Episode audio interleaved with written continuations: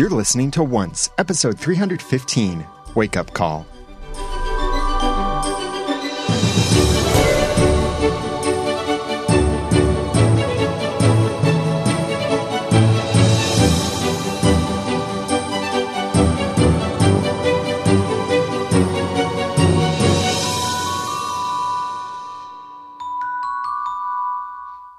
Welcome back to another episode of Once, the unofficial podcast for ABC's TV show Once Upon a Time. I'm Daniel J. Lewis, I'm Jeremy Laughlin. I'm Erin. and we're ready to discuss Wake Up Call, which I would say may be the best acted episode of the entire series. No, Well, hold on there. absolutely not. Don't raise it too high. It's going to fall. Well, uh, acted, not necessarily written, although the dialogue was very good, I think. I, I still, you got something. I already know from uh, comments behind the scenes that you got something out of this episode I didn't. I just, I know that already. Well, which is fine. There, there is something that's extremely profound, and maybe some of our listeners have been yelling it at their podcast listening devices previously. Uh, but I'll bring it out in this episode in a little bit. That'll just be like Oh. smack your head, like, duh! Why didn't we think about that? If there was, uh, if I wanted to yell at you and Erin, which I don't, as I was absent from last week's podcast and I listened to it, some of it just getting through today, there was something really funny at the end of last week's discussion. and that was, Erin, you asked, have we ever seen two sisters who don't like each other? Oh, yeah. and I, I was waiting for that to be a joke. 'Cause I was oh, I just thinking, got it. like Regina and Zelena. I just got it. yeah, that's right. That that sisterly fight that went on for way too long. yeah. and uh yeah, that was there might have even been others, but that was I was like, isn't that a recurring theme actually in the show? It was an unsupervised podcast episode. Oh, thank you. I was also going to say that because I'm listening along and next thing I know, you're calling our our supporters, our heroes, what did you call them? I don't remember. You called them kind voodoo priests and priestesses? Oh, Yes. yeah. because they're kind. they the way our heroes use their voodoo powers is not with needles. What they do is they take little. no, no. Uh, Just listen here. They take little. Uh, dollar bills and they stick them in the pockets of the voodoo dolls and that then comes into our pockets for the podcast that's why they are kind voodoo priestess uh, pri- Priestess? pri- yeah priestess and priestesses Okay, but see, this is why you need. It turns out an unsupervised episode can be even with you present. You need to not call people voodoo priests and priestesses. well we'll see what we end up calling our Voodoo heroes is not necessarily to be endorsed. Is Th- not to be true. endorsed. Yeah. Yeah. Please see your doctor before endorsing voodoo. Awkward. But back to my main point. The reason I was thinking this acting in this episode was so good is Were you in it? Did I miss you? Did I miss your cameo? maybe it's in particular Regina. Regina and Ivy, they're back and forth. They had some fantastic moments, and especially Lana Parrilla playing Regina, Ronnie, Evil Queen, all of that stuff, or now Good Queen, not evil anymore. But Ronnie's expressions, or when she became Regina, and that whole moment in the bar, just Lana Parrilla's face acting ability without saying a word, without moving anything but her face muscles, said so much.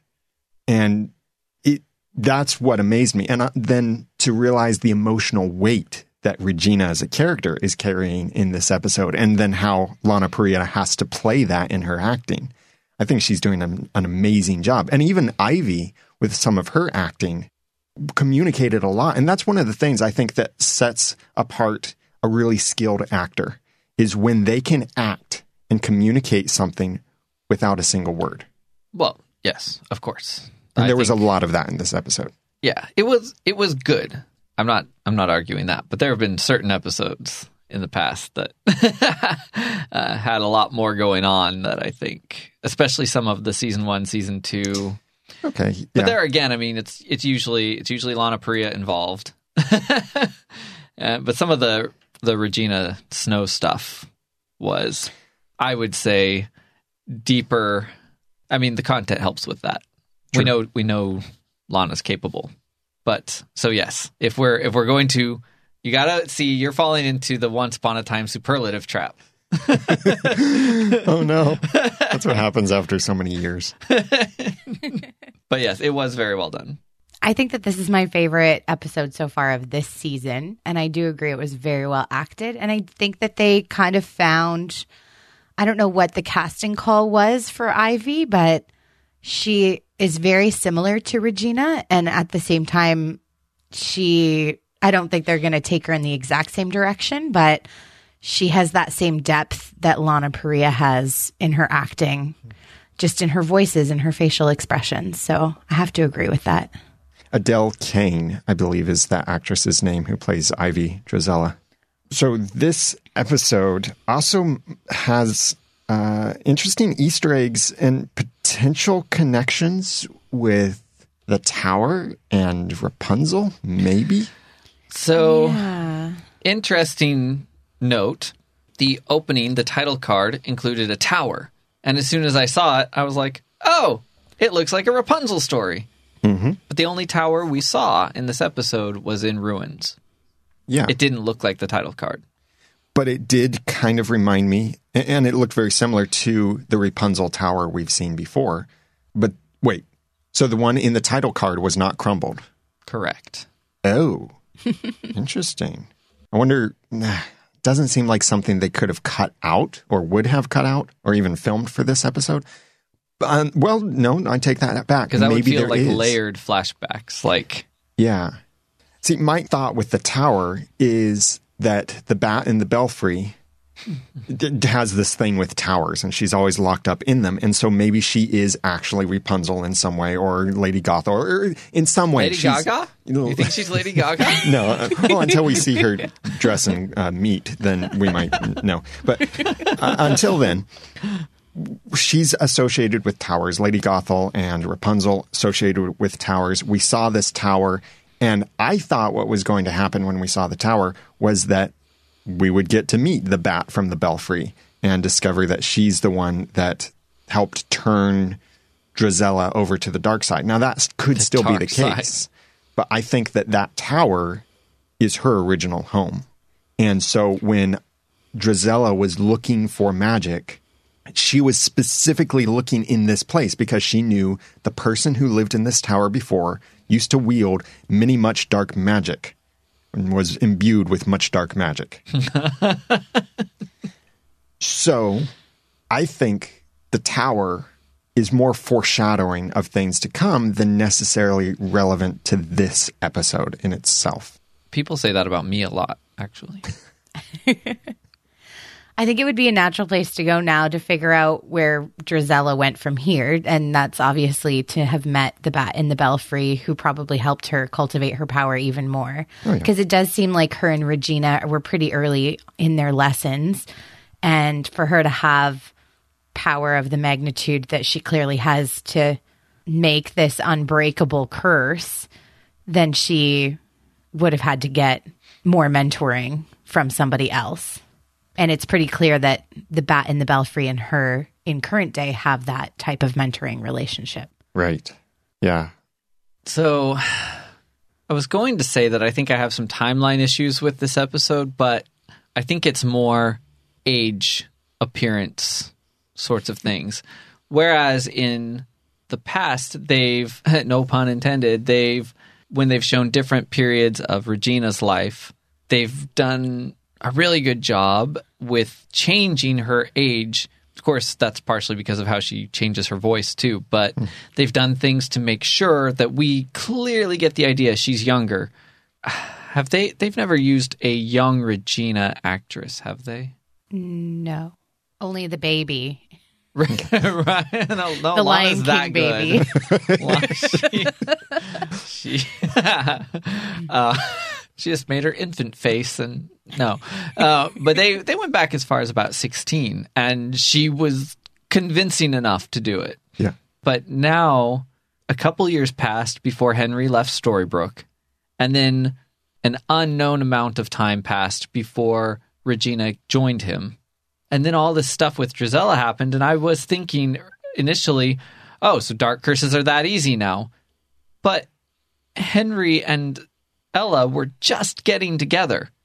And Lucy's like 10, 8 at the least. Mm-hmm. So took her way longer than Regina to figure out the dark curse if that's the actual timeline. And yet nobody aged. Like I don't feel like Drizella aged, I don't feel like Regina aged or Henry or Ella or anybody except the unborn Lucy. Yeah, which we don't even truly know if she was actually born to Henry and Cinderella. Oh. I, I, we are. It, I think it is totally reasonable to assume that is true. But the reason why I'm saying we don't really know is because we haven't actually seen that happen yet. True. It could be an interesting another realm adoption story. Yeah. Yeah. That's true. I hadn't thought about that.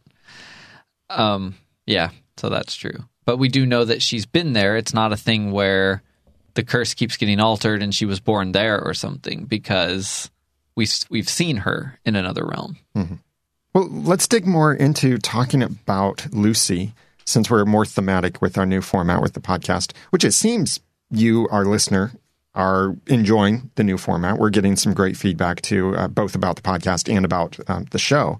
And, and it's nice that the, the forums on our website are getting active again with theories and the tweets and dialogue is starting back up. So it's fun to have stuff, new stuff to theorize about, completely new stuff. But going back to Lucy, she's on this quest for the storybook, which then tells us that she hasn't had the storybook. I thought when she got this idea of, oh, I know how to wake up Regina and Henry, that she was just going to go grab the storybook, bring it back, and have them touch it, and it's going to wake them up. But the storybook isn't there. So I guess what she's had is a published copy of Henry's book. Right. Yeah. Which, minor quibble, there was that super accurate picture of Emma in the book that was enough to sort of trigger some memories for some sort of Killian. but uh, apparently, there are no other illustrations in the entire book because even Lucy didn't know that Ronnie was Regina. True. And you would think that the picture also wouldn't be that big of a revelation because Henry should be familiar with any other illustrations in his book. Like he should have recognized Ronnie and been like, why does she look like the illustration in my book if there were any others in there? So that was a thought that occurred to me. It seems like a little problem, except for the fact that they haven't actually shown any other illustrations. So there could be just this one picture of Emma. It could be one of those books where there's tons of text and like a few key illustrations. And, and they're only in the very middle of the book because that's the only Yes. place you could afford to put color. the picture of Emma is in a chapter that has nothing to do with Emma. Yeah. Uh, yeah. Yes. Childhood gripes with books. childhood world problems. yeah, yeah. So then, like, there are five illustrations, and one is the clock tower, and one is Emma, and one's like the well with magic billowing out of it, and one's the dagger. Yeah. And then I don't know why I'm coming up with all the illustrations for the book. So we, you can make up the fifth one yourself. Maybe some kind of failsafe in the curse made it so that only uncursed people appeared in the book. So Emma's in there because she's not part of this curse. Maybe Zelena's in there. Well, this book, as far as we know, Henry's new storybook, the one he wrote, is his story on. I don't think it's anything about the original Once Upon a Time storybook. I don't think it's any of those stories because, after all, this has adult Emma. It has Henry, the boy, getting two mothers to compensate for the fact that he didn't have a mother growing up.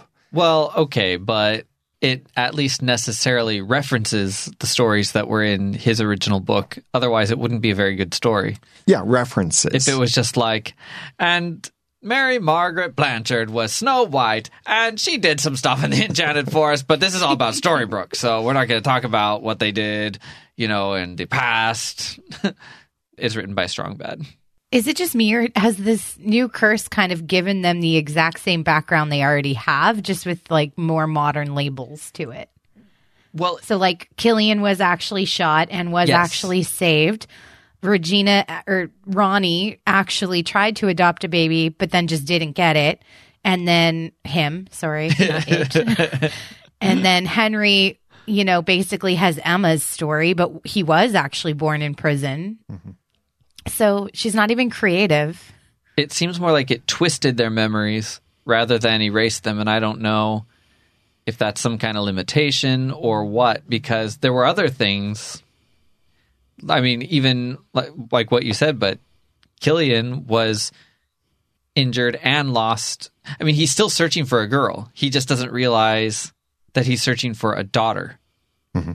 So it's almost like the the their stories weren't changed as much as they were in Regina's curse. It's kind of like the butterfly effect for each person, but in some cases, it's either what if a decision was different or what if one detail was different. Like with Hook, it's not a matter of a decision, it's a detail that this lost girl he's looking for is not his daughter, as it, it really is. Or, or uh, in, in Henry's case, the reality, one detail of the reality, a decision was switched that Emma had him in prison and then he therefore grew up in, in mm-hmm. the foster system. but it, it sort of seems almost like I want to say it feels like a limitation, like a somewhat weaker curse, because why let Killian remember Emma at all? Hmm. But the memory's there, just the wrong setting and the wrong circumstances. Well, some things are bleeding through. yeah. Well, remember the whole forgetting part of everything was always an add on to the curses. Zelena added it on to the curse that Snow was casting with the half heart or with Charming's heart when then Snow and Charming shared a heart. Zelena flew in with her little broomstick. Yeah, remember this is all literal. I'm describing here literal on the show. But she flew in. She then dropped in the forgetting potion into the dark curse. And also Regina manufactured aspects of the forgetting potion or the forgetting aspect. So the forgetting thing is not part of the curse. I mean, even like when in Oh, uh, at the end of or halfway through season three, when Regina transformed Peter Pan's curse, it took all of them th- th- that dark curse then took everyone back to the enchanted forest and they all kept their memories completely intact so the forgetting thing Oh, yeah. is an optional add-on it's the upsell Well, that's to the handy. dark curse Yeah, that's handy. I wonder if Drizella had to buy her dark curse used. She clearly added some embellishments to it, like we learned today. yeah, yeah. I hope that story develops really well because it's one of those things where they built up the mythology of the dark curse mm-hmm. so much that there shouldn't be another one. It was bad enough they cast it multiple times. There shouldn't be another one. and i still wish my original theory as long as we're talking about the dark Oh, curse it's a different realm. well so- not my original theory i still wish when we were in the underworld season Well, we weren't there. I still wish my theory back then was that uh, the dark curse was actually Hades' creation, and it was some way that he was going to bring everyone from the world to the underworld. And so Storybrooke l- was designed to look like the underworld, not the other way around. I liked that theory. I thought that was really cool and would have given the dark curse an even darker meaning to it. But Yeah, except I think the way they did it probably made more sense. yeah, Why would I mean then every little town in Maine would be like, actually this is kind of hellish. There is hell in Georgia, but that's Helen, not hell oh. in Georgia. Oh, you know Helen? Yeah. Has Ivy ever referred to this current curse as the dark curse? Because it seems to me like it might just be a whole different curse that she derived inspiration from Regina to make. And she like- probably made it with the Bat in the Belfry, who seems to be like equally as powerful as at least Regina, if not Rumpelstiltskin. Maybe it's the brown and withered curse, like all their plants that they seem to love. I think she did refer to it as the dark curse or a curse, referring though to the dark curse in that scene when she had just killed Prince Gregor. I just realized that Ivy killed with a vine. Yeah. well, and, and we'll we'll get more to her in a moment, but we mentioned earlier the idea of Lucy maybe not even being related as we think she is. We got this feedback from Lisa saying, I have a theory regarding Lucy. I theorized that Lucy is not really Henry's daughter and that she had to have been around when he met Cinderella for the timeline to work. But now I'm thinking somewhat different. After this week's episode and the revelations about Drizella, I just don't feel like it would have taken her 10 to 11 years to build this curse. She's a quick study, and she would have never been patient enough to take that long for her revenge, unlike Rumple and Hook. So, I'm wondering if the fairies created Lucy, kind of like Dawn from Buffy the Vampire Slayer, for those who watched it. I'm wondering if she was implanted into Henry's memories in the Enchanted Forest 2.0 as a way to help him get back to Jacinda during the curse. If we look at what Lucy has been saying to Henry, all she had said is that Henry and Jacinda are her parents and that they are cursed fairy tale characters, but she doesn't seem to know anything about her past before the curse. The only people she recognizes from the curse are her parents. She had no idea who Ronnie was. You'd think she would know her grandmother if Regina was living with them or even came to visit once in a while, but she doesn't. She only hmm. knows her parents. So I don't think she is real in the traditional sense. I think she was conjured up by the fairies to help Henry and Jacinda find their way back to each other in the curse. Um, Interesting theory. I like that theory, except that I think Lucy is also cursed right now, which is why she doesn't know anybody other than her parents. And that's just because she's believed that. But that would certainly explain the timeline. And I was a very avid Buffy watcher, and I like way back then when this was happening, when they created Dawn, I wasn't even like, I don't even think I had an email address. And so it was like a spoiler in a TV Uh. guide. And I was like, I hated the idea that they were adding this like grown up sister, but the way that they did it was so well done in that that's what they had to do to protect, you know, this the world was to create this sister that they knew Buffy would protect. And so she was like actually air quote the key to saving the world, which that could actually work for Lucy and the fairies would definitely be this fictional TV show's version of how that was done in Buffy. Well, there's a simpler explanation. Yes. Maybe Grandpa Rumple suggested a nice little honeymoon cottage at the edge of realms. Oh, that's true. True. Go have a 10 year honeymoon. Here's a little uh, enchantment so you won't age while you're there and come back. That that could totally be true. but then Lucy would have aged. Sure. Yeah. Why not? So she would have aged the 10 years. Yeah. What were they running? That's my. What were they running from in? I want to say the pilot, but really like the flashback in the finale of last season. He just said they found us, I think. But who's they and why are they I was hoping it was ogres. Or what else did I say that I hoped it was? I think maybe you said dragons. Yes, I did say dragons. I wanted dragons to be a thing because there were so many loose ends related to dragons. And no. I feel like that scene to me is the parts of the pilot that we can't, like the ori- original pilot. See, this is why spin-offs get confusing. I feel like that scene is like the pilot where it's like we really want it we really want it to be true and we really want it to make sense with the series, but it doesn't.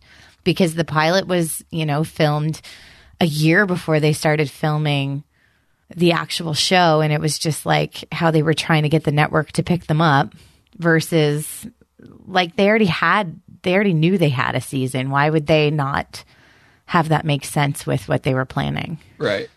But what we saw in the finale episode of season six, and all of that stuff with you know they're they're coming after us. You need to take the storybook. Henry giving the storybook to Lucy and saying you need to take this and make sure that you protect it because this is. He said something about this is how we'll find each other. Everyone needs to know something like that. Anyway, he gave her a mission, and uh, there's still this big gap of time, which whether that's 10 actual years or it's 10 sped up years at the edge of realms, there is a lot that could happen between now and what we saw in the finale of season six. What if the book that Lucy's been running around with is the book, but it's cursed? That would be very interesting. Because, yeah, Henry's an author, but that's a pretty big alteration to our world. Forget Hyperion Heights. To have him be a published author with a book that circulated beyond is a pretty big change. I mean, they've done it before, unfortunately, but with the author Yeah. and his fame. But uh, and it could make sense that that was something that Drizella put in as well because she wanted to make this curse unbreakable. This is the unbreakable curse, supposedly. well, Well, it's not I think she unbreakable. settled for breakable with consequences. Yes. It's the curse you don't want to break. Yes. Every time I hear Unbreakable Curse, it makes me think of Harry Potter and the Unbreakable Vow and the what happens if you break an unbreakable vow. You die. You die. Pretty much sounds like that's what happens if you break this unbreakable curse. Well, something bad will happen. Bad thing. Bad. Well, yeah, Regina looked like she was going to cry Yeah. when she remembered. the hero always finds a way. I might remind everybody. I don't care how powerful Drizella thinks that she is. Good always defeats evil. Yeah. There were there were a couple of things in this episode that felt fast forwarded, like the whole Drizella Regina relationship to me seemed to take place in about a day or one. I think that was just their like secret meeting spot. You think so? Or girls with mommy issues just develop really close relationships with people that they want approval from. Well, yeah, and that can be the same. And and I would be doing our good friend Jeff Roney a disservice if I didn't bring up Star Wars at least once every now and then, because one of the things that often bothered me with Star Wars, the original trilogy, that is, is Luke spent so little time with Obi Wan Kenobi. Basically, their flight in the Millennium Falcon was their only time that they spent together under training.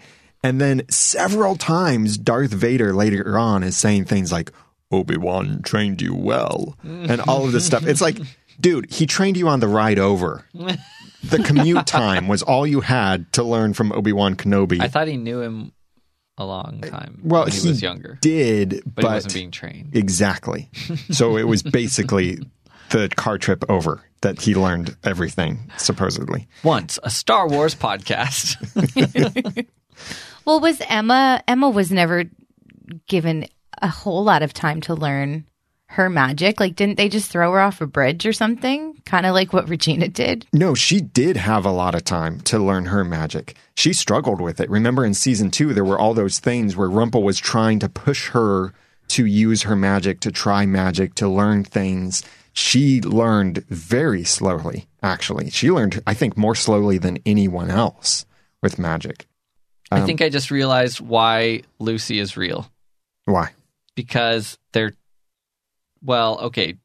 With the caveat that Drizella is not in on this necessarily, Lady Tremaine is trying to do something to Lucy or to her heart or something like that to save Anastasia. So Yeah. if Lucy were like a figment of anyone's imagination or something like that. Well, I, I don't think the idea is that Lucy is fake, like that she doesn't exist, but it's what is her origin story? Was she Oh. just conjured or was she actually born? Hmm.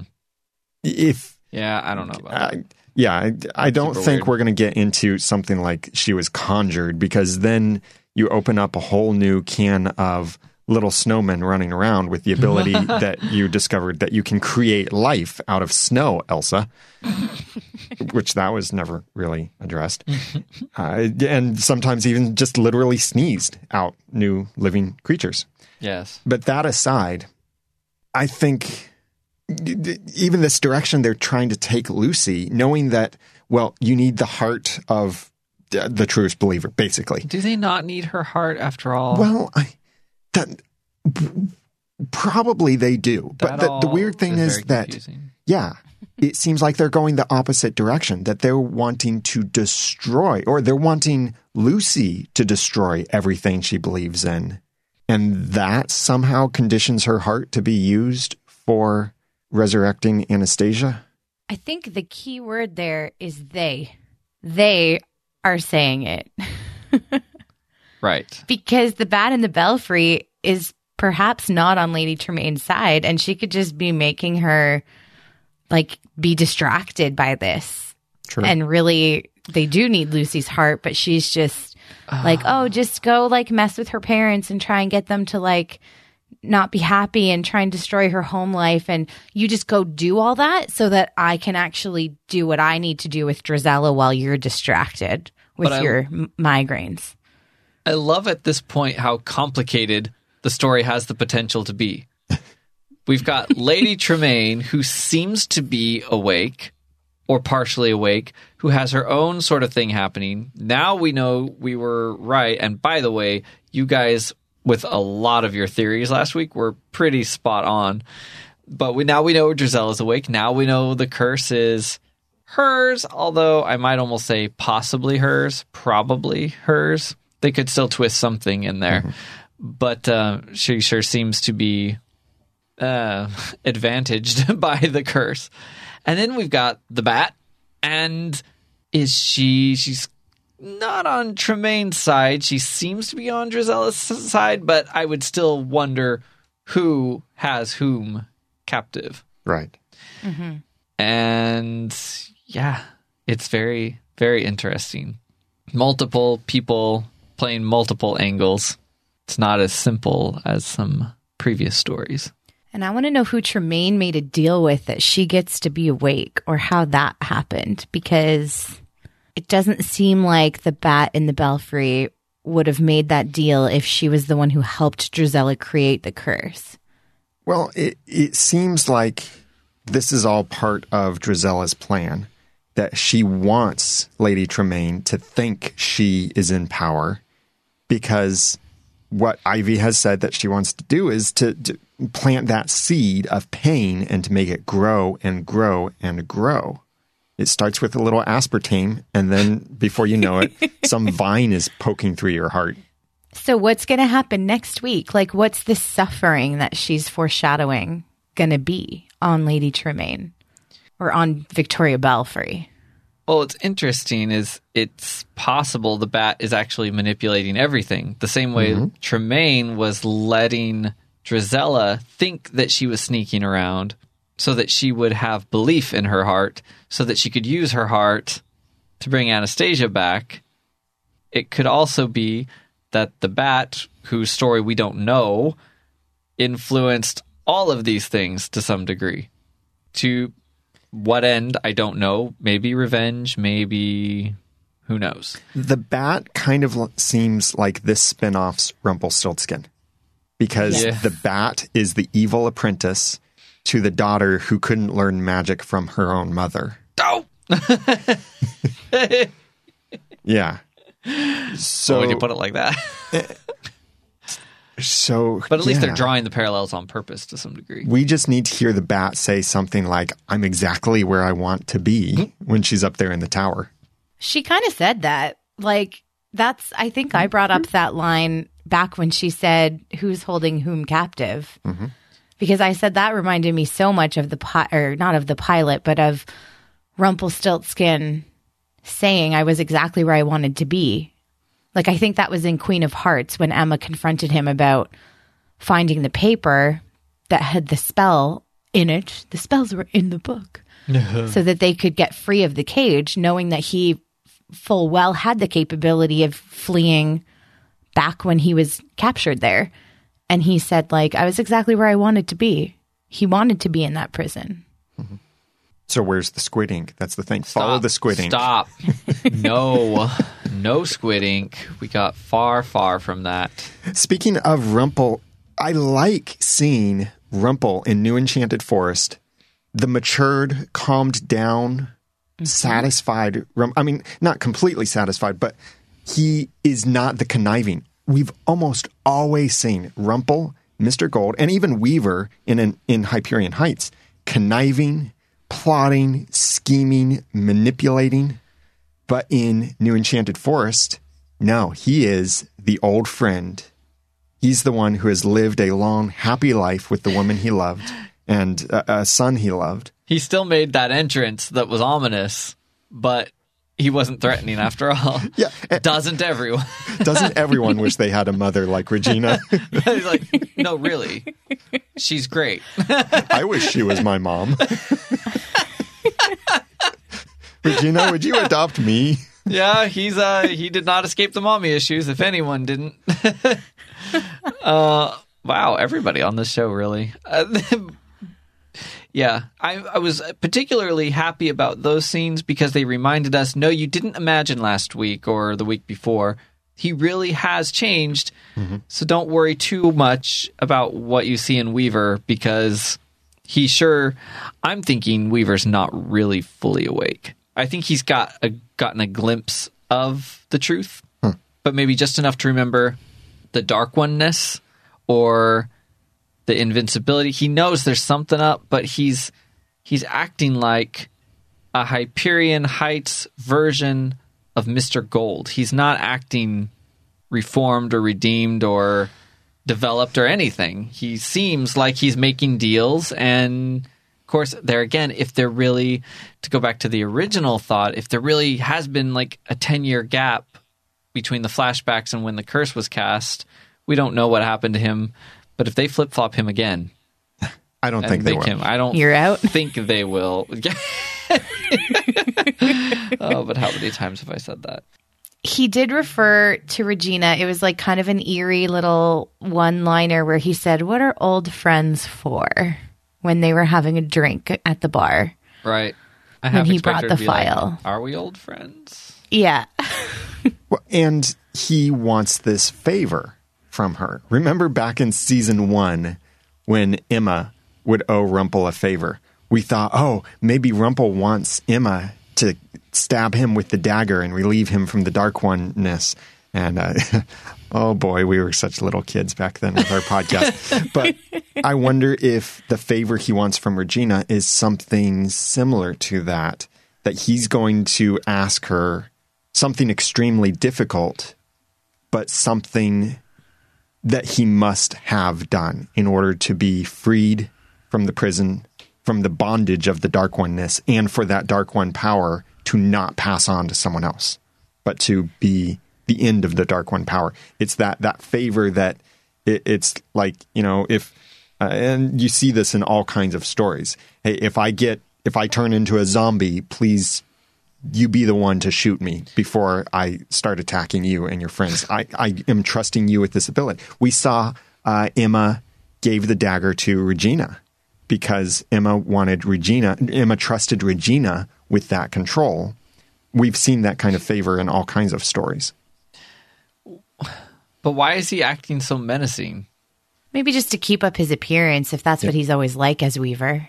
He seems more than Weaver. Well, he, whatever he is, Rumple is extremely intelligent.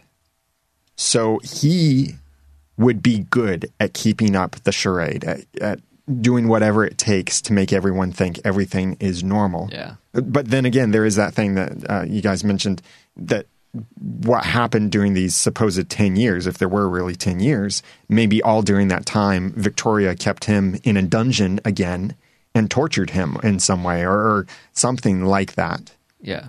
So maybe there is a little bit of some bitterness or anger after all of that.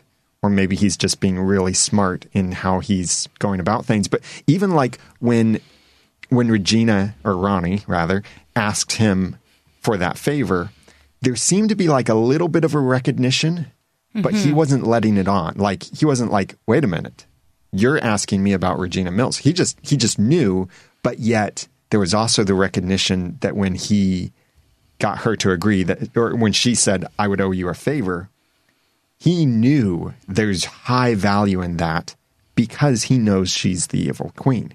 Not just because she's Ronnie who owns the bar and the favor is, hey, I want to get a free drink some night. But that's what I mean. It's like he, yeah, you're right. But it's almost like he's forgotten everything that came in between.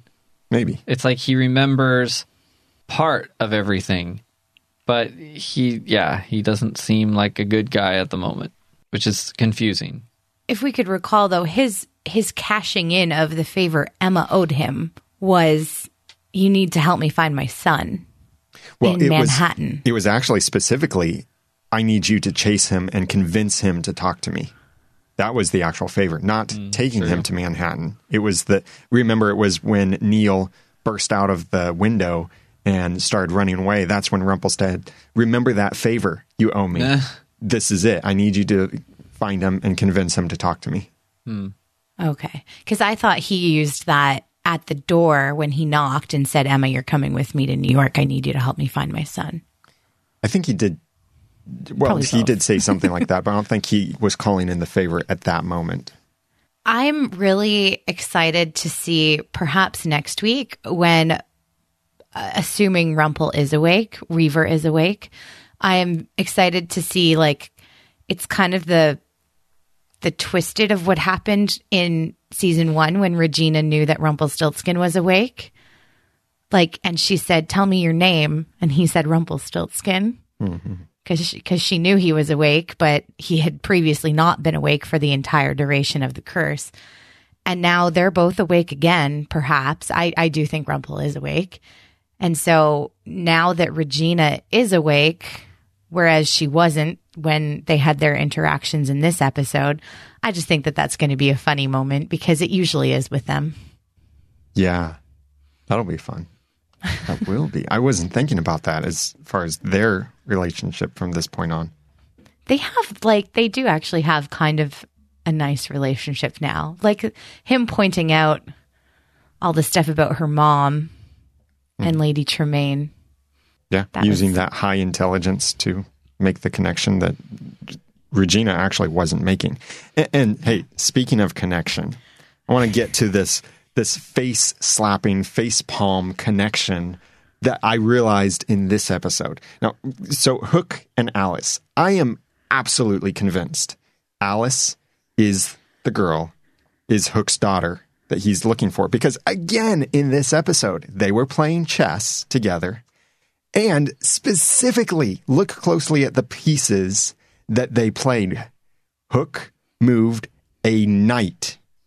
Alice moved a rook. She moved her white rook. Hook moved his black knight in in the reverse order, though Hook moved first. And then uh, Alice used her white rook to take out Hook's white or black knight. And then she also picked up one of the other pieces when she was talking about look at what's missing from the board. She was holding a black rook. So the rook and knight thing, remember, the knight belongs to Hook's daughter, and the rook belongs to Hook. The rook, hook, knight. Rook, rook. Anyway, so th- those hints I think are strong enough. But here's what really sealed it for me, and this is the face palm moment. Okay. Eloise Gardener. And what is Alice's Hyperion Heights name? Tilly. Tilly Gardner. Till Gardner. I think that might be a stretch. I don't think so. I don't get it. Wait, wait, wait. I need to do that in my Home Alone 2 or Home Alone voice since as a kid everyone thought I looked like Macaulay Culkin and would ask me to do the scream. So I don't think so. Hmm. Sorry, it's been years since I tried that, so I'm not sure if I nailed It's it. been years since anyone has seen that movie. I'm just kidding. So I Been think a year. It, well, yeah, Utility Garden. And Maybe we've seen Once do. Upon a Time do this many, many times where the Storybrooke name is somehow connected to the Enchanted Forest name. But that's not even her Enchanted Forest name. I think that's where it's kind of breaking down for me. It's like, so we've got we've got a curse name tied to a curse memory name, but nothing tied to her actual name, which is Alice.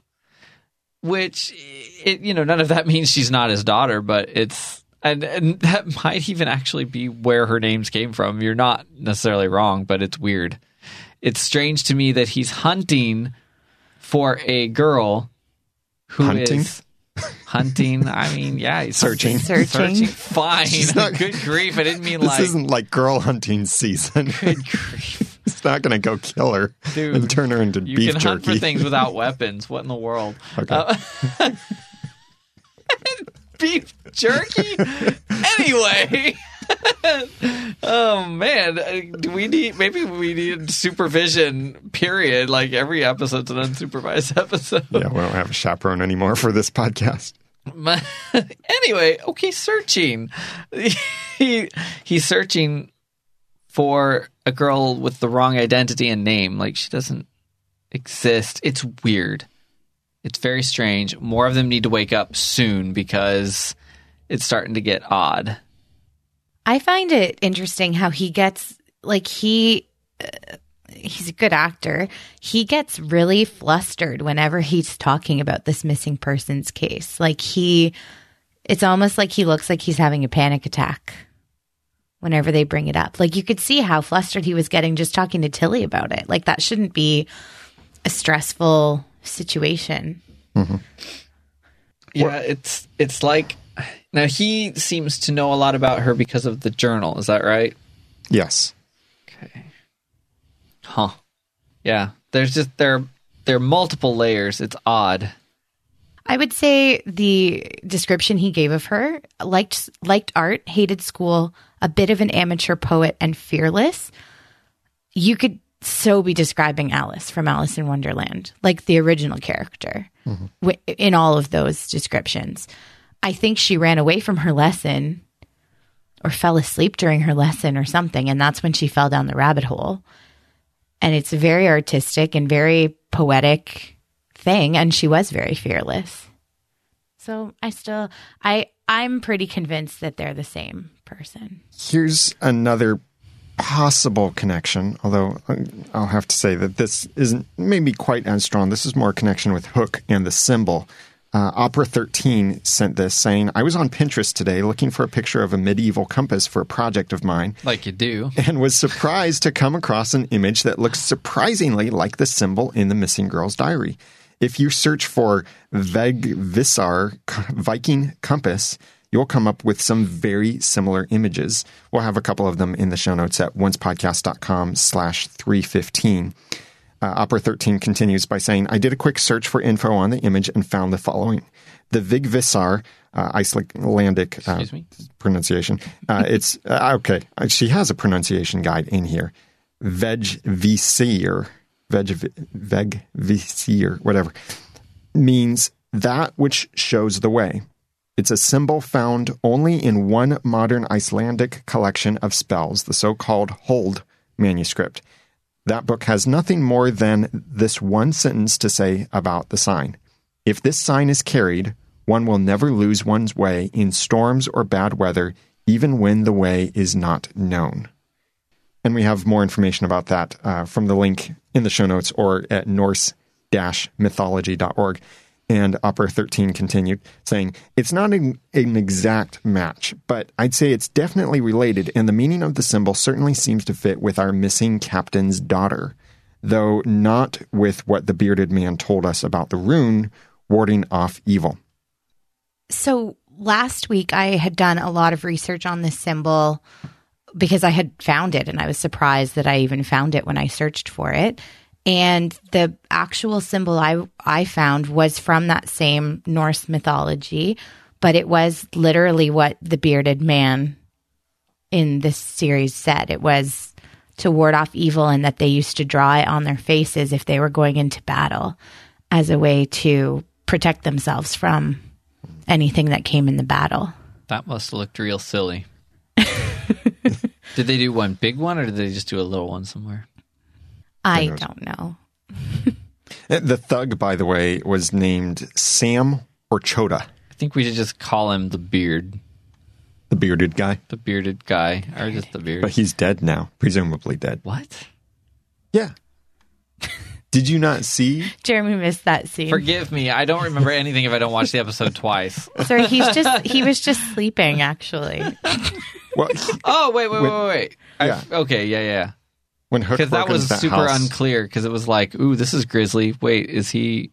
I mean, did he just drink a lot? Like, what's going on in this? Yeah, there were a lot of interesting things in that room. Uh, there was an open prescription bottle lying down on the seat cushion or the, the ottoman, and that could have been maybe like a, a supposed overdose. Something about the way that scene went down, I just forgot it both times that I saw it. There were also very large canisters in there, like the kind of canisters you might think you would find in A body? a bomb maker's Oh. house. Oh, Okay, now you're But- just going off the rails. Yeah, yeah. It, it was just kind of weird. Like, made him seem either like a druggie of some sort or uh, doing something not necessarily good. And- And the fact that he was in Oh, this he's a house, criminal. This whole house looked like it had been abandoned. It was boarded up. Uh, the outside windows were. So it looks like he wasn't even supposed to be in this house at He all. a squatter. but Hook found him there. Yeah, it's his address that was on the Yeah. not the adoption papers, but the, the impounding paper, the whatever papers from the police. What did. Hook do when he got there? broke open the door. in And then He found the guy lying there, presumably dead. and They didn't looked do at the anything guy's else. arm again. Yeah. I'm trying to figure out what distracted me from the fact that that scene existed two times. I Oh, well. actually missed it the second time. Uh, I was like writing a note, so maybe it was whatever scene was right before that. We were writing notes. Maybe Drizella just has thirst for blood.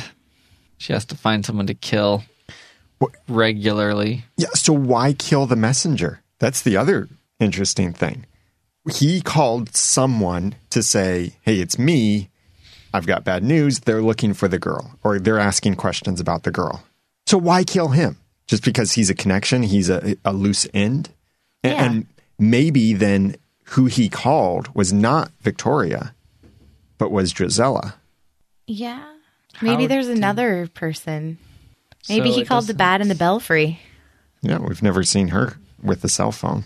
But then again, she can hide herself, so why can't she hide a phone? We've never seen her anywhere with anything except like dirt and flowers and a teacup. Yeah. Actually, she didn't even want the tea, so you know.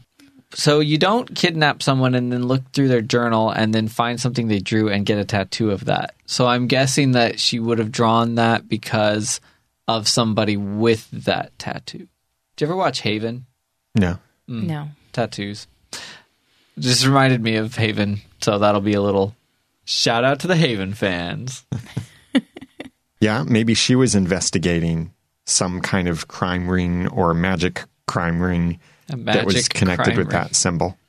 Look how many cool things there are, though, you guys. We're theorizing. We don't really get it. It's not predictable. I like it. And, and you know, something here with this is where does this symbol connect to anything? Because this isn't going to be just some random rabbit trail. This symbol connects back to the main story it? somehow. I think this symbol is somehow connected with the bat in the belfry. I do too. I would actually be ready to theorize that he's actually looking for Lucy if we hadn't seen Lucy in the other realm with Henry. It's his daughter, and Lucy looks more like the daughter of Henry and Cinderella. Well, and I keep forgetting how old this hook is. yeah.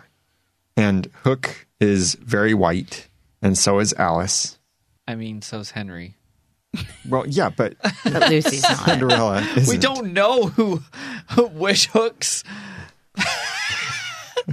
I was gonna say baby mom. I don't know. We don't know. we don't know who his daughter's mother is. And the other uh, weird thing is, what if uh, Hook and Lady Tremaine previously did hook up? See what I did there? Sorry, what? and and, my and- oh, eyes, okay, my yeah, brain. sorry about that. But what if what if Anastasia is actually the missing girl? What that could work, but that will not be a happy ending for Hook. that Right. will not be a happy ending for anybody. Yeah. Oh, but it might actually cause some necessary conflict between the heroes of the show because he would want her to be revived yeah. versus everybody else would maybe not want that to happen. But what about Alice? Yeah. Yeah. Is she just weird? I I I really think though that Alice is his daughter because they they're pushing it so much twice now with the chess things and the fact that uh, that there's this name similarity that I feel like is a, a dead giveaway. But okay, but to back up, just to play devil's advocate for a second, what if we knew nothing about Belle?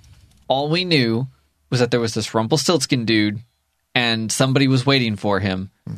And maybe someone said something about a chipped cup. And then we're like, she's got the cup. She's the one. Maybe she just has the things that will connect the people to the people.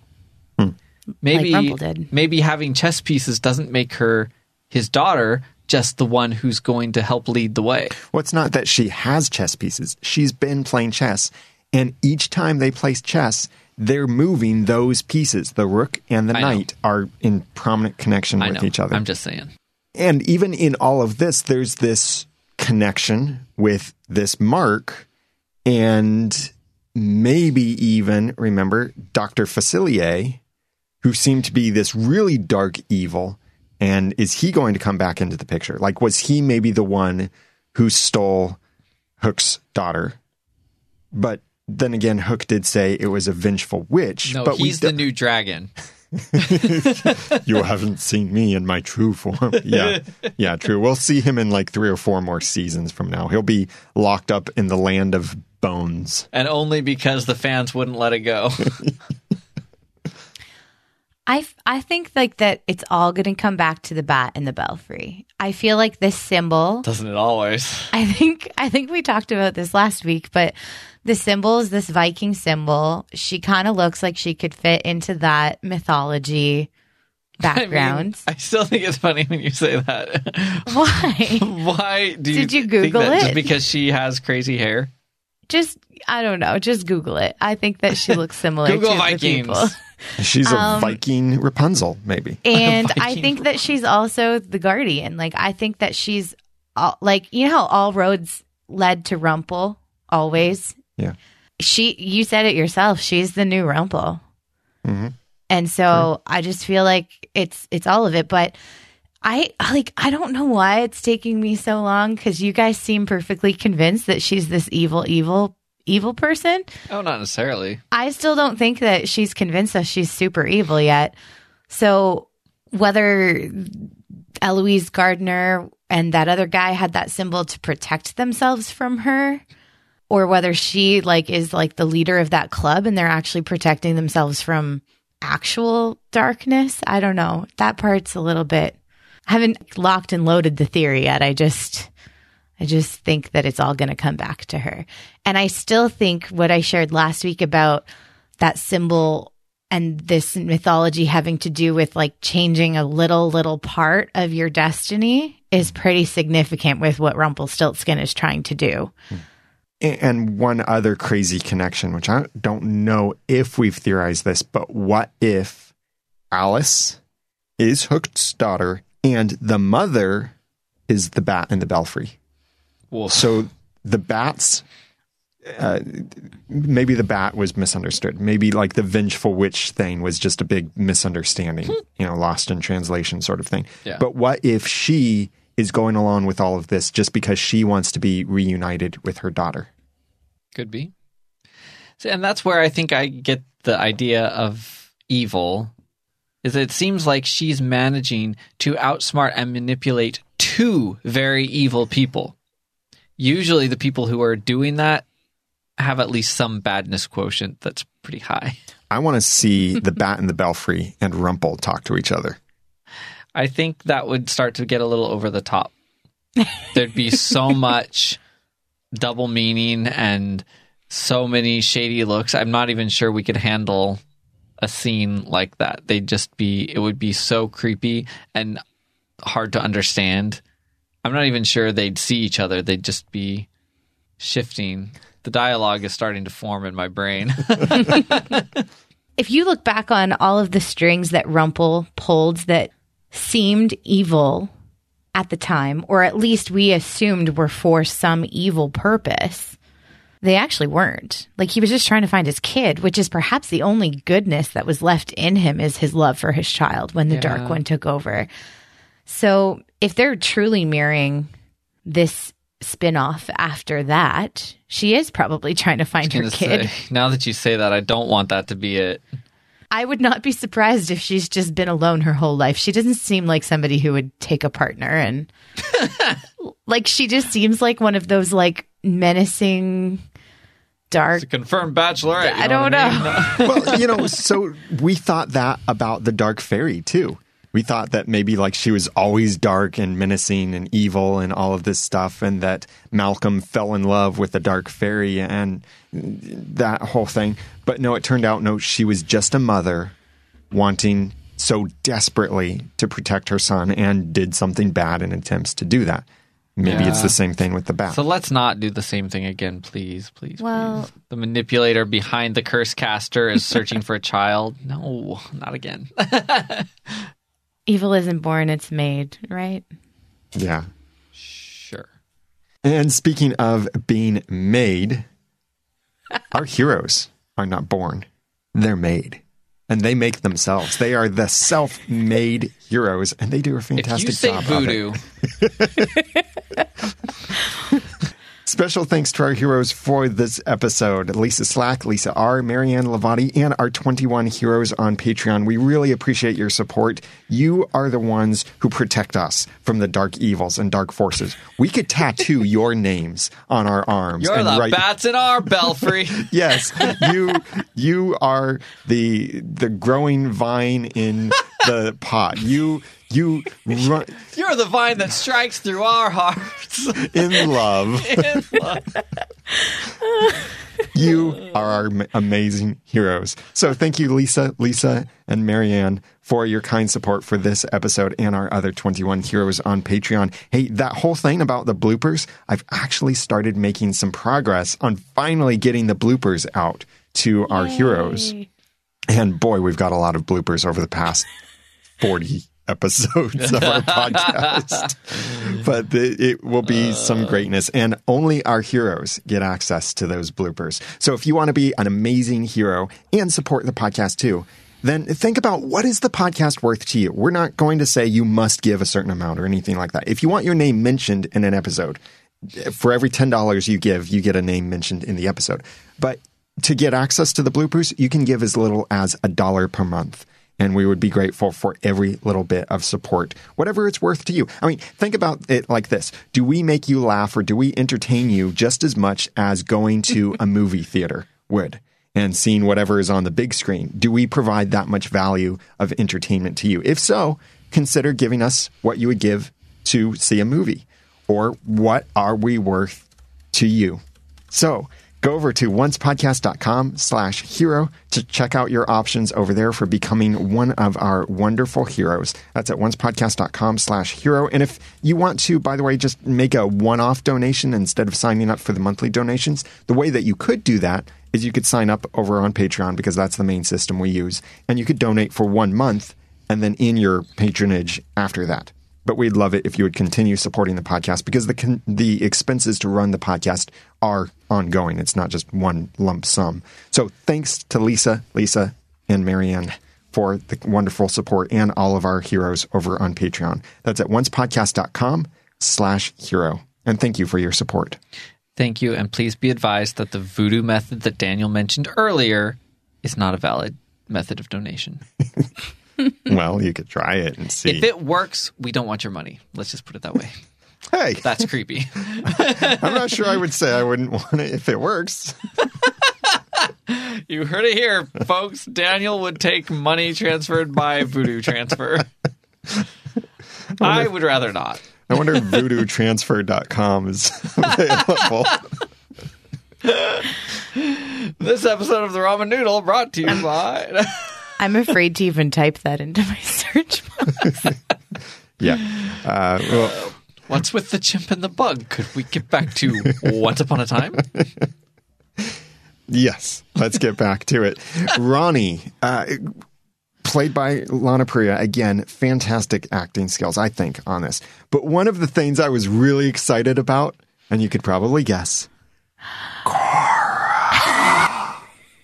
was mentioned both by name and, well, yeah, they, it was only by name.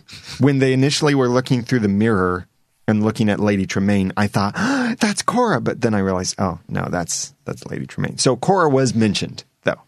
So that was exciting. Cora was to me. mentioned, and I loved the context because there again, it gave some payoff to the longtime fans who know the whole history, and it showed the history between Regina and Rumpel and the whole. Yeah, you do have a lot in common with Drizella, and would Cora not have known if you were doing this? Yeah. Good stuff. It was logical too. I love that. I love logic based on previously written story. I didn't like Regina's assertion that just because Drizella had a lot of pain, she shouldn't be able to learn magic. Because arguably, Emma had a lot of pain, like as much pain as Drizella, I would argue. I think it was her kicking herself. I don't think that was necessarily a definite statement that was meant to stand as correct. Hmm. That's true. Except, guess. I think partially what she meant also was that she rushed her into it in an effort to feel useful Yeah. rather than learning more about her and the situation and whether that was a good idea. Let's just go see your mom and we'll talk this out, Drizella. Like, that seems like it might work.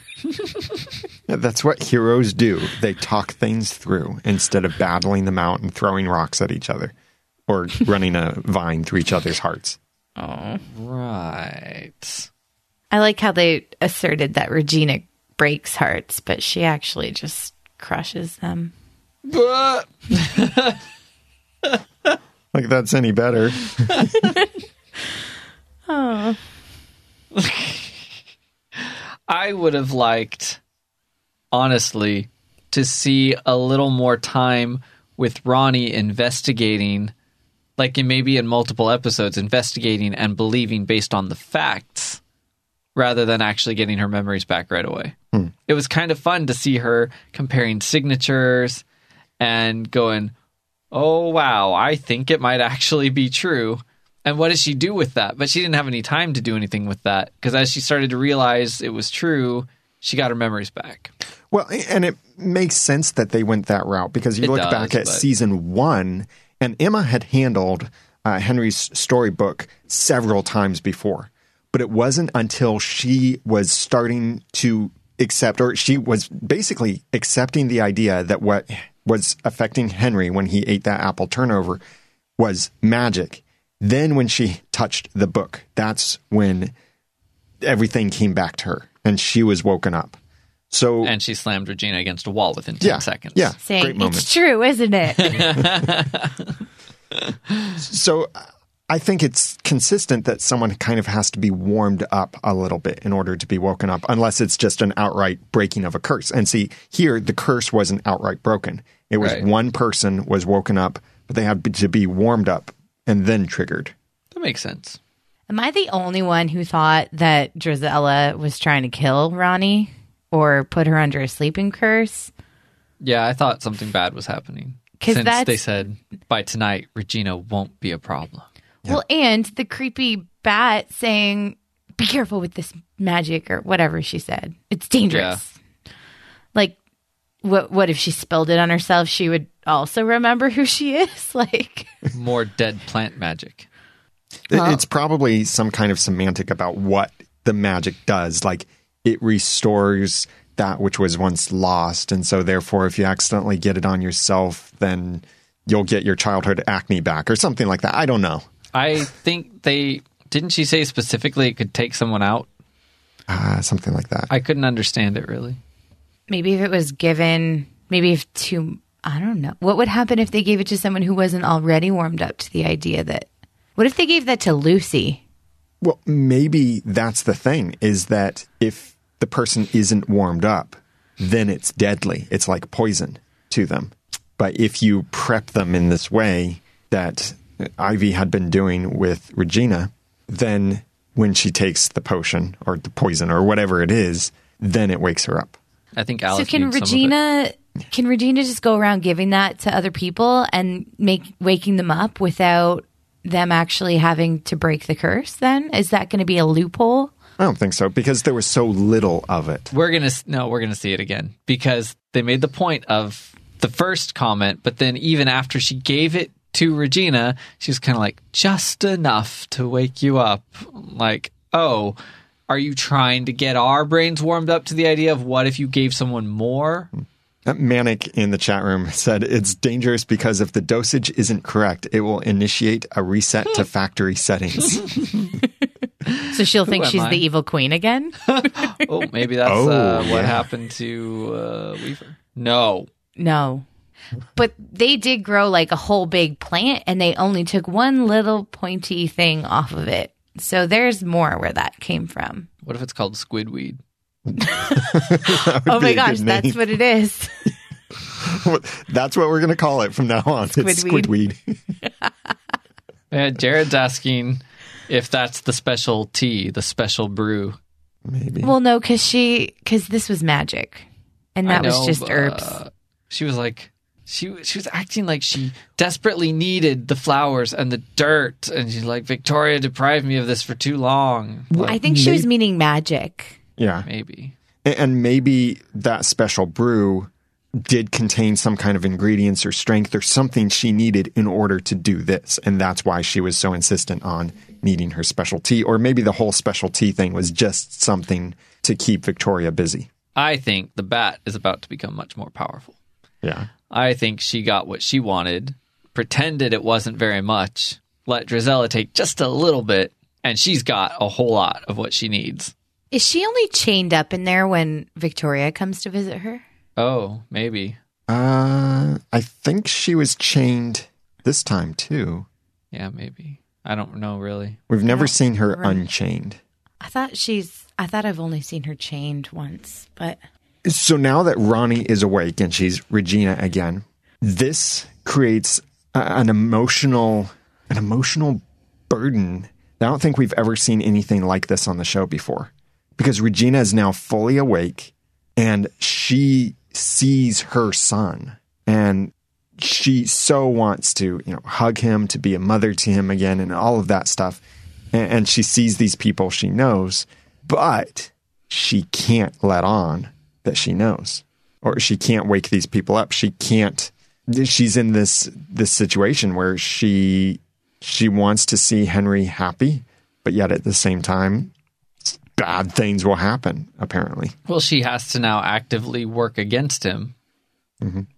presumably to save someone's life, if not his. A- and it was good writing that she didn't start that immediately that she didn't just outright say you know i've been thinking and maybe you shouldn't hang out with her after all because Right. after all the, the blah blah blah reason Right. Yes. I can see that line having come out in previous seasons. yeah That's funny. Now that you say that, I did expect that. Now that you bring it up, when he sat down, I expected them to go there right away or something, but mm. nope. It was good. who do you think she's going to go to for help on this? rumple You think Rumple? Because she doesn't know he's awake. She doesn't, but she knows him, yeah and yeah, she's Maybe- probably going to at least test him. Maybe she'll just go to him and s- say, Emma, Emma, Emma, Emma, Emma, Emma, Emma, Emma, Emma, Emma, Emma, Emma, Emma, Emma, Emma. Are you awake yet? That would be hilarious. this is your wake up call. Emma! She's like, Yeah, she could drop a hint, but I was just wondering if she might go to Victoria. Here's my other question. Is it like in other cases that we've seen where she still has all of Ronnie's memories as well? Yeah, I think so. So she's going to still know how to run a bar and how to lend tools to people slash probably use them for stuff and actually know how to be Ronnie convincingly which is going to be a whole new layer that's fun. We're going to be watching Regina pretending to be Ronnie instead of Ronnie. Wh- Which, interesting side note, uh, for this season, Lana Parrilla was instrumental in helping to set some of the tone for this season and Ronnie's character. Like it wasn't only the writers that Lana Parrilla then got to give some nice input. Yeah. And so it's fun to see her maybe getting to act the kind of character she would want to be. It, back in New Enchanted Forest, there were some great moments between Regina and Henry when Henry said to her, You were the first to love me. You were the only person who loved me for many years. Wonderful, wonderful moments and, and great dialogue. I liked the Tron lunchbox. That was cute. have we ever seen that before? Yes. I was going to say, I think we have. Yeah. And by the way, if you couldn't tell already, when it's a good dialogue episode, it's probably an Espensode. Oh, was this? This was an Yeah. Espensode written by Jerome Schwartz and Jane Espenson. Ah. Yep. I like it. It's good. So, what is this bad thing that might happen? Like, is somebody gonna die? What did she say? Bad things to the people you love the most? Like, what was the exact? Uh, I don't have the exact quotation, but it was something to that effect that bad things would happen to the people she loves. Maybe their memories will disappear forever if the curse gets broken. That would be Just. Hmm. those people. I don't know. I was thinking death because, you know, she was pretty terrified when she remembered. Yeah.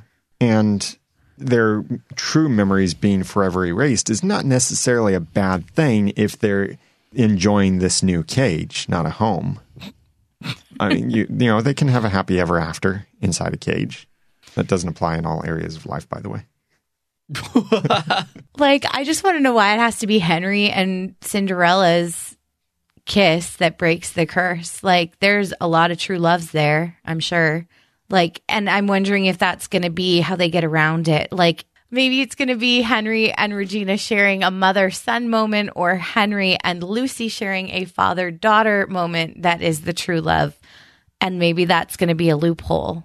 Hmm. Hmm. Well, now Because- that you say it, it's sort of like oh, there's so many ways to look at it because I think David and Snow kissed in Storybrooke and it didn't break the curse. Right. But it could be argued that because just like another time when their kiss didn't work, they didn't truly have their memory, so that the love they had or felt wasn't fully there, so it wasn't true love, so it didn't break but it could also be simply that they had nothing to do with the mechanics of the curse. Whereas Emma was built in as the savior and as a failsafe, and so her true love's kiss would break the curse.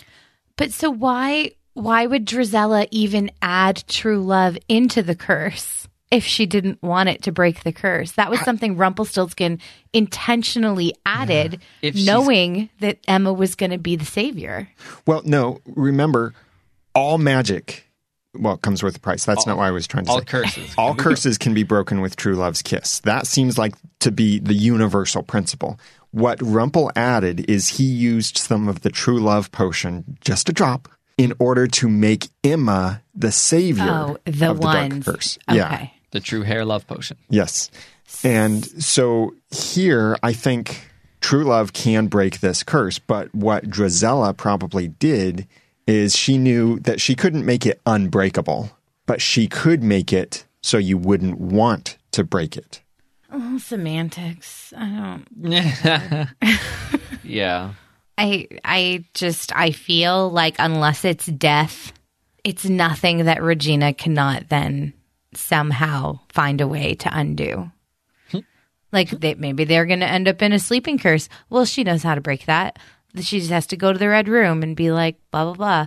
Like I just feel like Her look said some kind of permanent separation, it did, but like death. she or knows better. Something Like worse than death. she even said it in this episode. A hero always finds a way. I wonder if that way might be like someone she loves is going to have to die, but what she will decide to do is she will sacrifice herself so that the curse can still be broken. She will take that price and she will be the one to pay it. As long as Regina lives, you are going to be looking for a way for her to sacrifice herself. Well, that's what a savior does, even though she's not the savior. They should have just named her Aslan. It would have been fine. But then again, here's Rumpel wanting to die and wanting to be rid of the bondage of the Dark One curse. So it's like several characters maybe offering to say, No, I will die. No, I will die. I will die for her. No, I will die for her. Yeah, Regina did not have a look that said someone has to die. It was, it was like someone Henry. specific. Something specifically very, very bad is going to happen. and it has to be Henry because that's the only one that she would have that look about. Yeah. Or something that would hurt him. Or it could be one of those really well orchestrated kinds of curses like the shared heart sleeping curse thing. where they couldn't both be awake at the same time. Yeah. And that was a Jane Espenson thing too, I think. Well, I guess we'll see. So Henry and Cinderella, in the meantime, are finally going out. But at the same time, Ronnie's going to be trying to manipulate the situation to make them not fall in love with each other.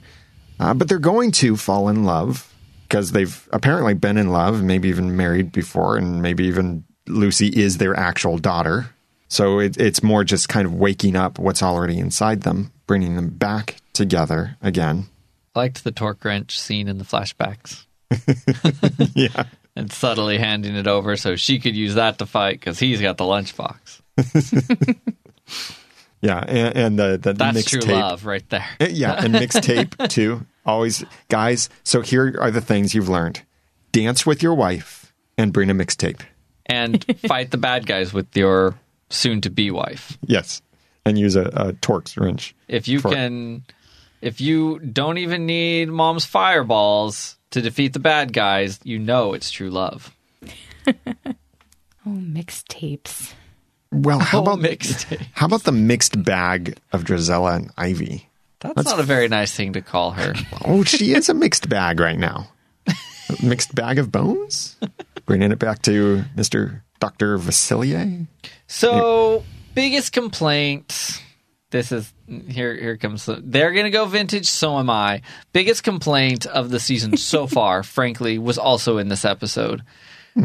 Her killing to blacken her heart instantly, apparently, and with a visible Oh yeah, change. she looked creepy. I'm sorry, but that they should have taken this season to be a moment to depart from the overly complicated semantics that they've created around things like that. You need to have some darkness in your heart if you will bring an innocent person to a place in order to murder them for your own gain. There was already darkness in her heart. You do not darken your heart by killing. It's there. If you would do it, it's dark. That's just a silly, not even fairy tale esque mechanic. It's just like they decided this is how it is, and there it is, and it's weird. Mm-hmm. Yeah, very good point. I liked the way it was executed, but it's it's a stupid mechanic. She looked almost like she took a drink of something.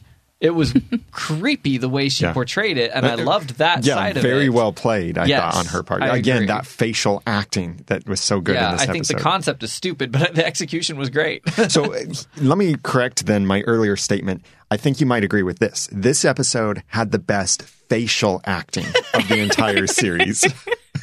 I usually keep like the faces along with the people and the acting, but I mm, they were good at sure. I'll I'll go ahead and give you that one. I no, no, not the series. I won't say the series. It's too The superlative. spin off Stay away from series, sure. yeah, yeah. Season, sure. By the way, really cool connection in this episode. Prince Gregor, the guy that uh, she murdered, Rye for Christ pointed this out. Prince Gregor was played by Julian Haig, Oh yes.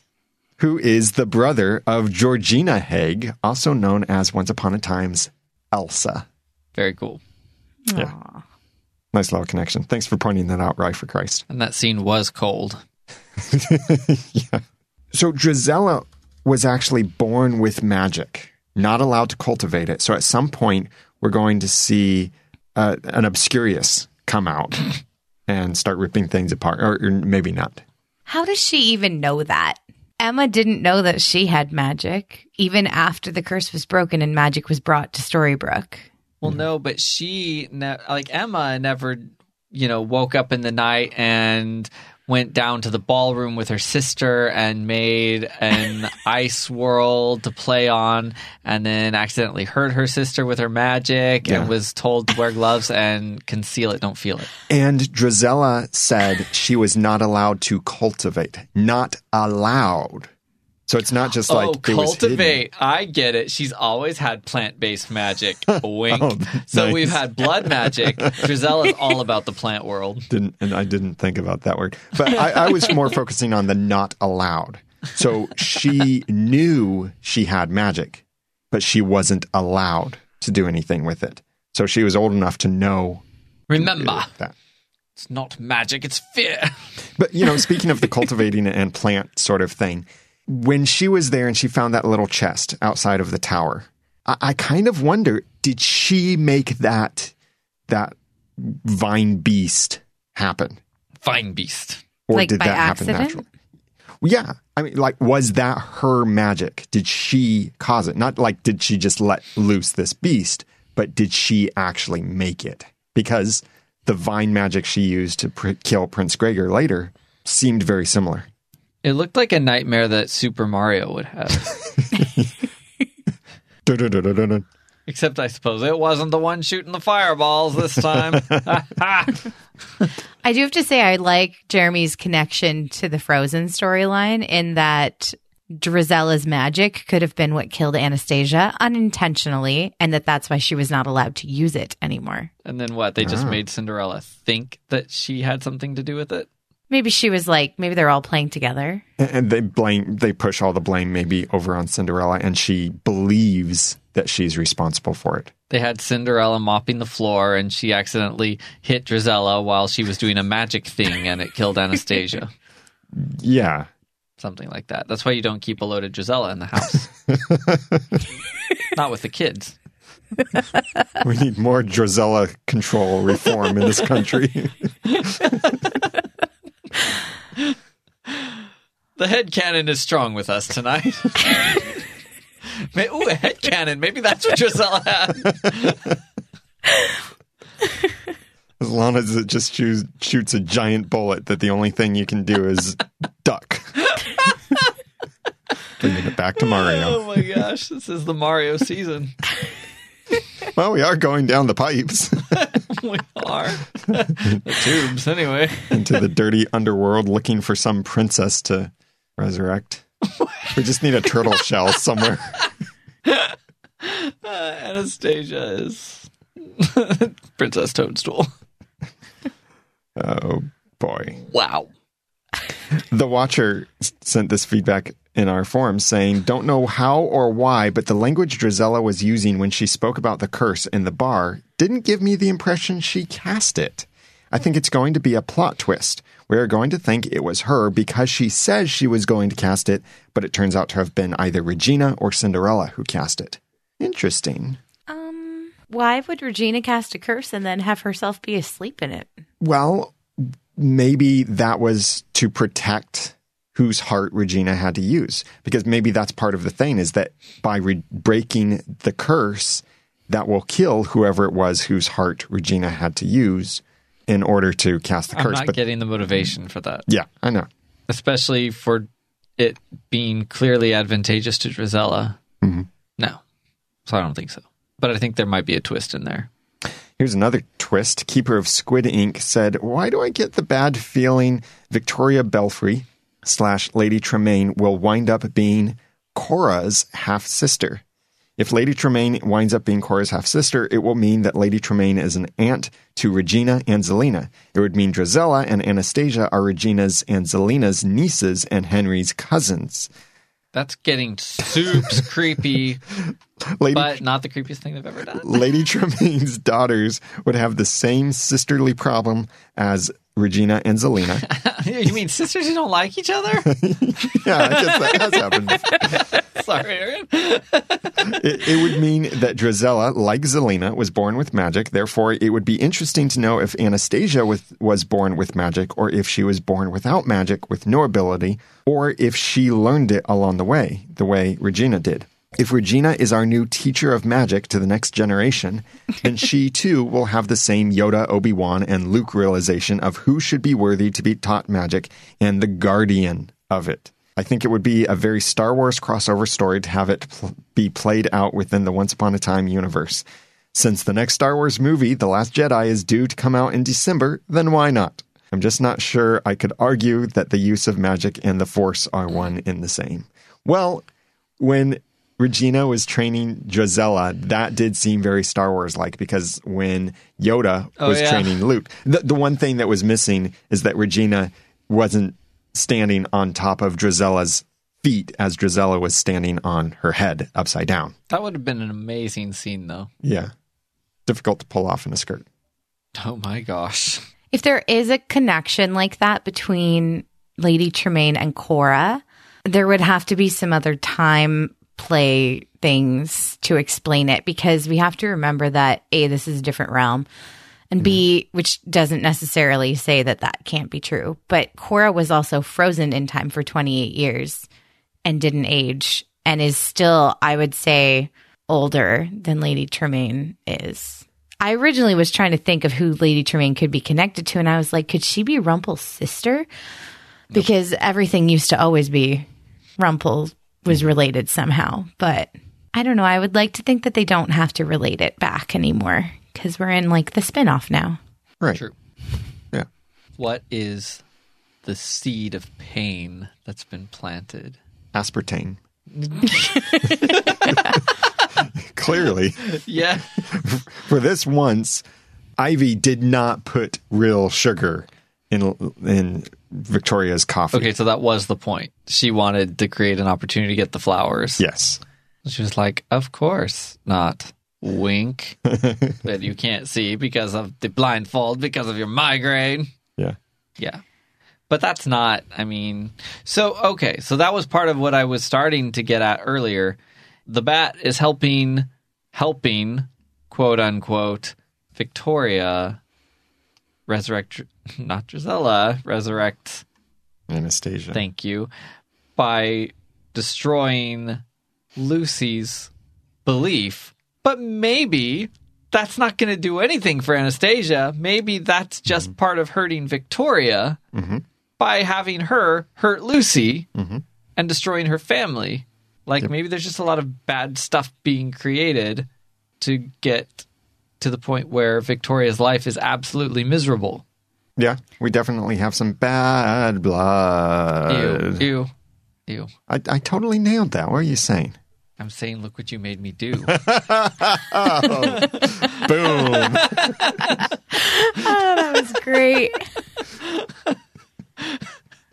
nice. I knew you were trouble. Uh, Keeper of Squid Ink also uh, sent in this feedback saying, As much as I liked the complete surprise at the end of this episode, it frustrated me at the same time because it does not make sense. If Ivy doesn't have anyone else to care about other than her mother, then whose heart did she sacrifice to create this curse reality? Her mother is still here in present day. Her sister, Anastasia, is missing a heart and is almost dead. Now, not missing a heart yet, but maybe that was the heart that was used. But then again, no. Victoria just kind of takes that thing out and looks at it once in a while, and shoves it back in. Yeah, just like you do with a really fun toy, uh, or like a cat does with a mouse. A cat enchants its paw and takes the mouse's heart out and puts it back. To If practice. a cat could do it, I'm sure it would. Uh, Keeper of Squid Ink continued. She should be very dead, especially if her heart was crushed to create the curse. But we don't know. Yeah, that's that's what I'm saying. Uh, and she continues saying, if Ivy slash Drizella was jealous of Anastasia because her mother preferred her sister over her, then how can Anastasia be the person she loved most to be sacrificed to create the curse? Either we are being less misled as to who created the curse, or we are being misled as to how we got to this reality of Hyperion Heights. I would think it's maybe the latter, not the former, which means the second one of the two. It may have been done by some means that we are not accustomed to from Once Upon a Time proper. And, hmm, she concludes this by saying, I think there is some squid ink in our future. she is, after all, the keeper of squid ink. They're all in a sleeping curse. This is the new burning red room. And only blood magic will fix it. They're all asleep in a field of Dreams? no. Oh. What's the flower? Hyacinth? Yes. they're all asleep in a field with perfectly spaced hyacinths all over the place. And nearby, Emma's kneeling over Hook, and they're both dark ones. Oh, wait, that was a different flower. Never mind. Just kidding. Different show. yeah, okay. Uh, wow. So, yeah, lots of good stuff, obviously, lots to theorize about. Oh, I have to say, one complaint I had from last week that they fixed this week is I thought the photo was a little, I thought it was stupid that it even existed, that it was up there, that it was just sort of like in a weird compartment and partially sticking out. I thought the whole thing was kind of dumb unless they did it on purpose, but they confirmed this week that it was put there on purpose. They said it as they gave it to Regina. So, once again, when something doesn't quite add up, I have reason to just reserve judgment and wait to see how it's explained because it's not just laziness.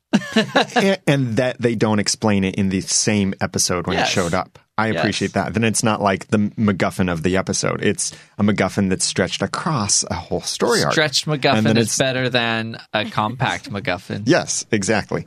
We like the long ones. And speaking of the long ones, this next episode of Once Upon a Time, this is totally relevant. You're ruining my segue. I thought you were going to talk about this this episode that we're in right now. but if you like long Once Upon a Time stuff, you're going to love this coming Friday because the Friday before Thanksgiving, American Thanksgiving, that is, there will be a double episode. It's not, at least that we know of. Well, I don't know at all, actually, so I can't say this. But as far as I know, I don't think it's like a part one, part two. Two episodes will be aired back to back. They'll start at normal time, 8 slash 7 Central, this coming Friday. Uh, that's the Friday before Thanksgiving, uh, November the 17th. So we'll have two episodes that night from 8 to 10 Eastern, Mountain, and Pacific, and then thus uh, from 7 to 9 Central Time and uh, thus make plans for your DVR, make plans with your own personal schedule, your babysitter, whatever it is that you do for watching Once Upon a Time, make appropriate plans for that. And then and thusly you shall view the program. For for our podcast, what we might end up doing, depending on how those episodes are made, we may end up recording two episodes of our podcast. kind of like we've had to do before. Oh, Remember sure, when we had birth and then I don't remember that myself. I mean, you might. Whatever was after birth, uh, it was whatever. Um, it was the uh, the the very brave kind of episode. I forget now the name of that episode, but that was the episode that came after birth. The Bear King. Thank you, Matthew Paul from the chat room. Uh, so we might end up doing the same thing for our upcoming full discussion of those episodes. So if we do that, we'll probably try and keep both of those podcast episodes short. We'll release them together on that same week. Uh, so you'll have two episodes drop almost right after the other, or maybe a few hours after each other, uh, as quickly as we can get those episodes out. So here's the thing if you send in feedback, separate the feedback, not only by topics, but also by the episode you're sending the feedback for. Uh, but it depends on how those episodes actually play out. If they're like a part one, part two, then it's going to be super easy. If they're two completely separate episodes, which I think is what it's going to be, I mean, yeah, they'll move along the story arc. We'll discuss the episodes separately, probably. But again, we'll be doing our thematic discussion. So we'll discuss the themes of those specific episodes. And although we'll know the spoilers of the next episode, we'll probably We'll, we'll just see how it goes. Anyway, so separate your feedback, split it up, and concise feedback really is easiest for us to try and incorporate. I know it's really easy to want to get really super details in certain things, but it's much easier for us to incorporate your feedback if it can be more concise. That doesn't mean it has to be a single sentence, but maybe try and make it a single paragraph, not like a giant paragraph, but one, you know, short paragraph or two short paragraphs. That's that's generally easier for us to incorporate. Yeah, there haven't been giants in this season so far. So. yeah, no tiny giant giants or giant tinies either. and you can send your feedback to us through the website at oncepodcast.com slash contact. You can send a message through there. You can get our phone number to call us any time of the day or night. It goes straight to voicemail. You can also send a voice message through the website, both through your computer or even on your mobile device. You no longer have to install an extra episode to do that. So we'll have the double Once Upon a Time episode coming up on Friday, November 17th. And then the Friday after Thanksgiving, when we're all still knocked out from all the turkey we've eaten in the United States, and we're knocking other people out for behaving like turkeys at the shopping malls, there will be no episode for Once Upon a Time on November 24th. And thus, there won't be an episode of our podcast the following Monday unless we decide to space out our podcast recording by week. We'll figure Didn't that we out. space out tonight? yeah, we did space out tonight. we'll we'll probably want to knock things out in a single night, so we'll we'll see how that goes. But the episodes then might actually be a few days apart of our podcast. So anyway, if you're subscribed to the podcast in your podcast app of choice, then you don't have to worry about the exact episode. Make sure you're following us on Twitter though, as we'll announce uh, whether we're going live and at what time, and hopefully we'll be doing it in the right time zone this time. And you can follow us on Twitter at Once Podcast. And please connect with each of us individually because we do live lives outside of Hyperion Heights and Storybrooke and such. I'm Daniel J. Lewis on Twitter at the Daniel J. Lewis. I'm Jeremy Laughlin on Twitter at Phlegon. That's P H L E G O N. I'm Erin on Twitter at Erin J. Cruz. This podcast would not be possible without our great team helping us episode after episode. So thanks to Jack for writing our show notes, John Buchanan from audioeditingsolutions.com for editing our show notes, Hunter Hathaway and Jacqueline for providing our spoilers. You'll hear from them in the next episode of our podcast. Jacqueline and Matthew Paul for moderating the forums, Keb for masterminding our timeline, our heroes for supporting this episode of the podcast and several other episodes, and to my fellow co-hosts, Jeremy, Erin, Hunter, and Jacqueline hosting this podcast with me. And until next time, remember, be charming and don't slouch. And thanks for listening.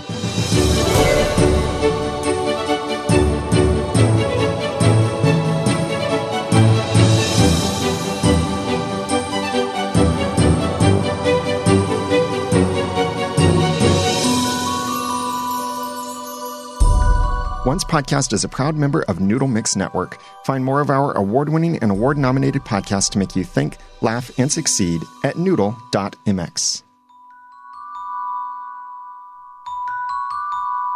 Big thanks to our heroes for supporting this episode of the podcast. If you'd like to be a wonderful hero too, whether you use magic or something else, then please go to oncepodcast.com slash hero. And actually, no magic is involved, so the price is very low. It's simply what you value our podcast at. That's over at oncepodcast.com slash hero. And thank you for your support. And no voodoo either.